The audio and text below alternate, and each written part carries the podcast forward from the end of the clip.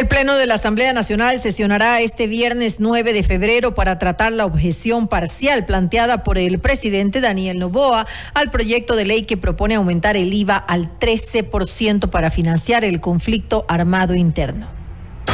La noticia requiere profundidad. En Notimundo están los protagonistas de la noticia.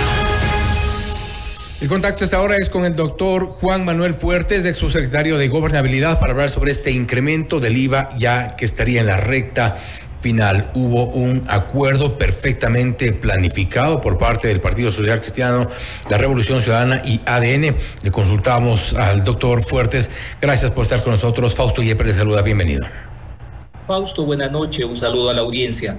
Efectivamente, eh, en general, cualquier gobernante cuando tiene que tomar decisiones, debe afrontar la aceptación de esas decisiones por parte de la ciudadanía, pero fundamentalmente por parte de quienes tienen roles protagónicos en el juego político y por supuesto tratándose de un proyecto legislativo, esto implica la relación con la Asamblea Nacional y en la medida que desde la inauguración del gobierno viene desplegándose un acuerdo tanto con el Partido Social Cristiano como con la Revolución Ciudadana. Y en la medida que otros sectores, creo yo, más bien desde la convicción, ah, decidieron apoyar esta iniciativa, como es el caso de Construye, digamos que las condiciones de gobernabilidad para este tema específico están a favor del gobierno y eso se ha consagrado tanto en la aprobación que ocurrió en días anteriores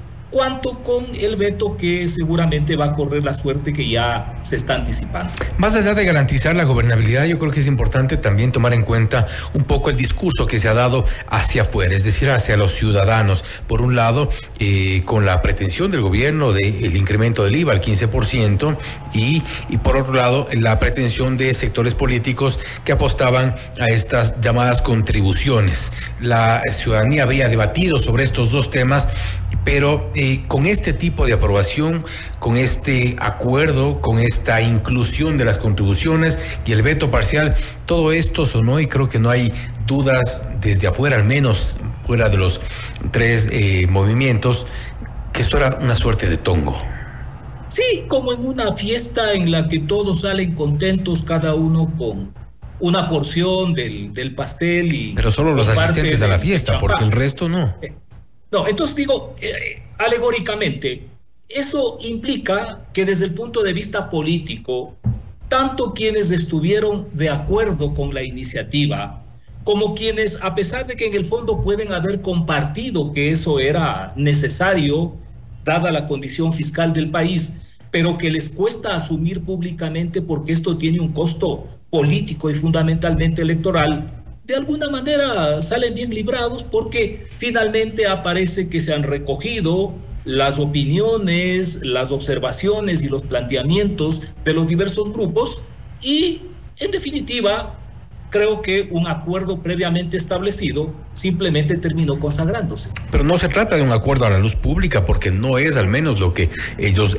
decían públicamente, eh, eh, pregonar por un lado que se, rechazan el incremento del IVA y eh, recibir este veto parcial. Por otro lado, el gobierno rechazar y varios sectores rechazar estas llamadas contribuciones y pues terminaron aprobándolas, incluyéndolas, incluso con el riesgo, más allá de político, incluso de constitucionalidad que puede haber. Bueno, el, que no se revele públicamente no implica que continúe siendo un pacto, un convenio. Sí, es lamentable que persistamos en esta actitud reiteradamente populista, hipócrita, demagógica, de no poder decirle frontalmente al país que se está de acuerdo con determinada tesis, planteamiento o propuesta porque esto en última instancia termina deslegitimando decisiones que son necesarias para el país. Y por este camino difícilmente vamos a poder aterrizar en asumir como una necesidad para el desarrollo del país la instalación de políticas públicas, porque si persistimos únicamente precautelando imágenes para sacar ventajas electorales, y huir de aquello que no puede provocar necesariamente aplausos, es obvio que la demagogia, la improvisación, la hipocresía van a, decir, si, van a continuar siendo características permanentes en la política del país. A propósito de este populismo que usted menciona y de esta hipocresía ya en el plano eh, político, eh, ¿usted cree que esta, este acuerdo, pacto, esta, estos eh, nos han dado señales de que están quizá en su mejor momento, tomando en cuenta que parecía resquebrajarse un poco esta, esta división, este pacto que se inició con el eh, con el, la nueva, el nuevo periodo de la Asamblea Nacional. Pero hoy estarán en su mejor momento.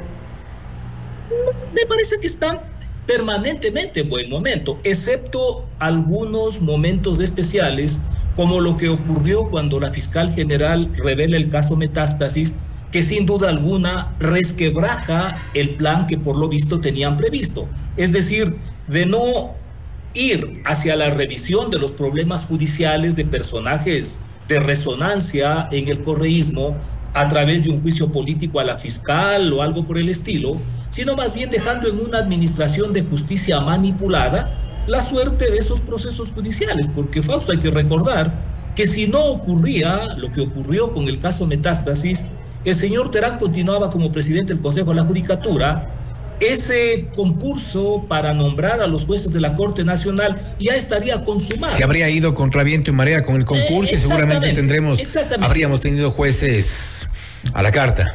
A la orden de. Entonces, excepto ese momento en el que este imprevisto, que creo yo además es consecuencia de la imprudencia de, de Correa, y de la habilidad estratégica de la ministra fiscal, excepto ese espacio, por lo demás es evidente que continúa incólume ese acuerdo. Y claro, no hay que prestarse a seguir los juegos de pirotecnia en donde aparece como que están enojando, se hacen sus chistecitos porque el presidente Correa no, no habla bien el inglés. Pero, por ejemplo, no hemos visto hasta el momento que el gobierno del presidente Novoa, a través de los organismos pertinentes, le reclame al gobierno de Bélgica porque está permitiendo que alguien que tiene una condición de asilado, de refugiado, prácticamente esté actuando al margen de la ley, como campanero en temas que lleva adelante la Fiscalía y la Administración de Justicia.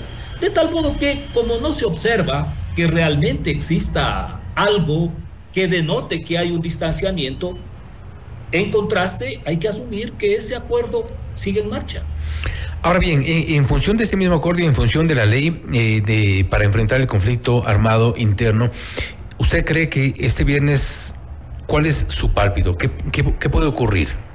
Bueno, eh, dada la correlación de fuerzas que existen al interior de, de la Asamblea, es obvio que en la medida que se mantenga esa alianza con el Partido Social Cristiano y la Revolución Ciudadana, le es suficiente al presidente de la República, en el caso puntual, para sacar adelante el veto, porque se necesitarían de 92 voluntades. Si a eso le suma usted que, eh, me parece por convicción, la gente de Construy está respaldando la posición del presidente, eh, es bingo, y en consecuencia el veto va a ser allanado por parte de, la Asamblea. ¿Entrará por el Ministerio de Ley?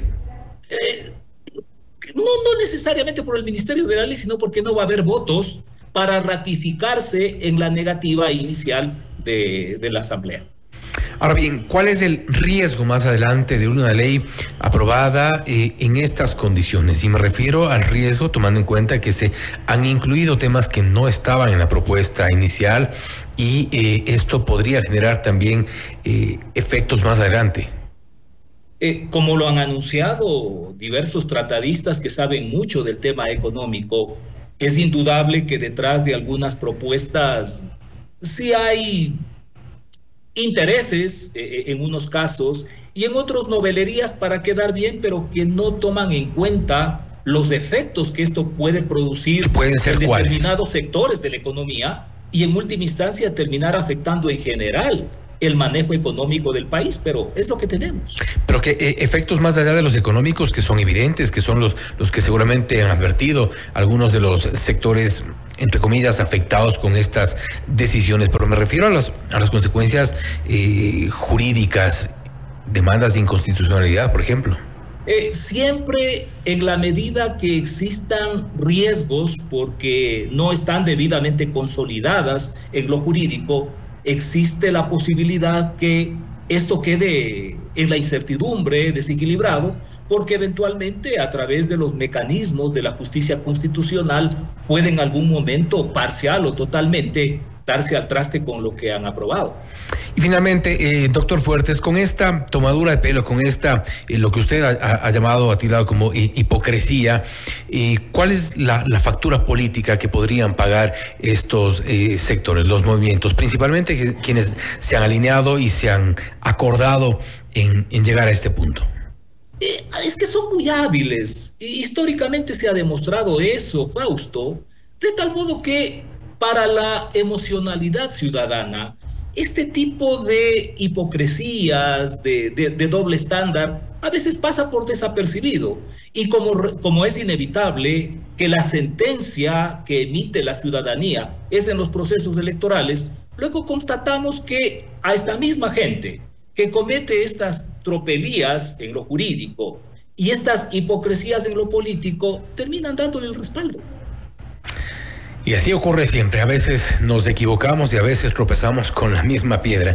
Doctor Fuertes, nuevamente, gracias por haber estado con nosotros. A usted, Fausto, y a la audiencia, gracias. Gracias nuevamente. Ha sido el doctor Juan Manuel Fuertes, ex subsecretario de Gobernabilidad, para hablar sobre el incremento del IVA en la recta final.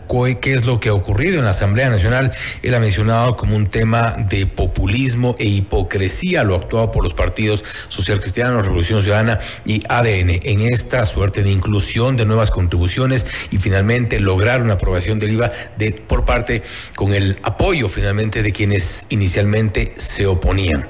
El tema es que, según muchos, nos han visto la cara. Esto es Notimundo Estelar, siempre bien informados. Noticias, entrevistas, análisis e información inmediata.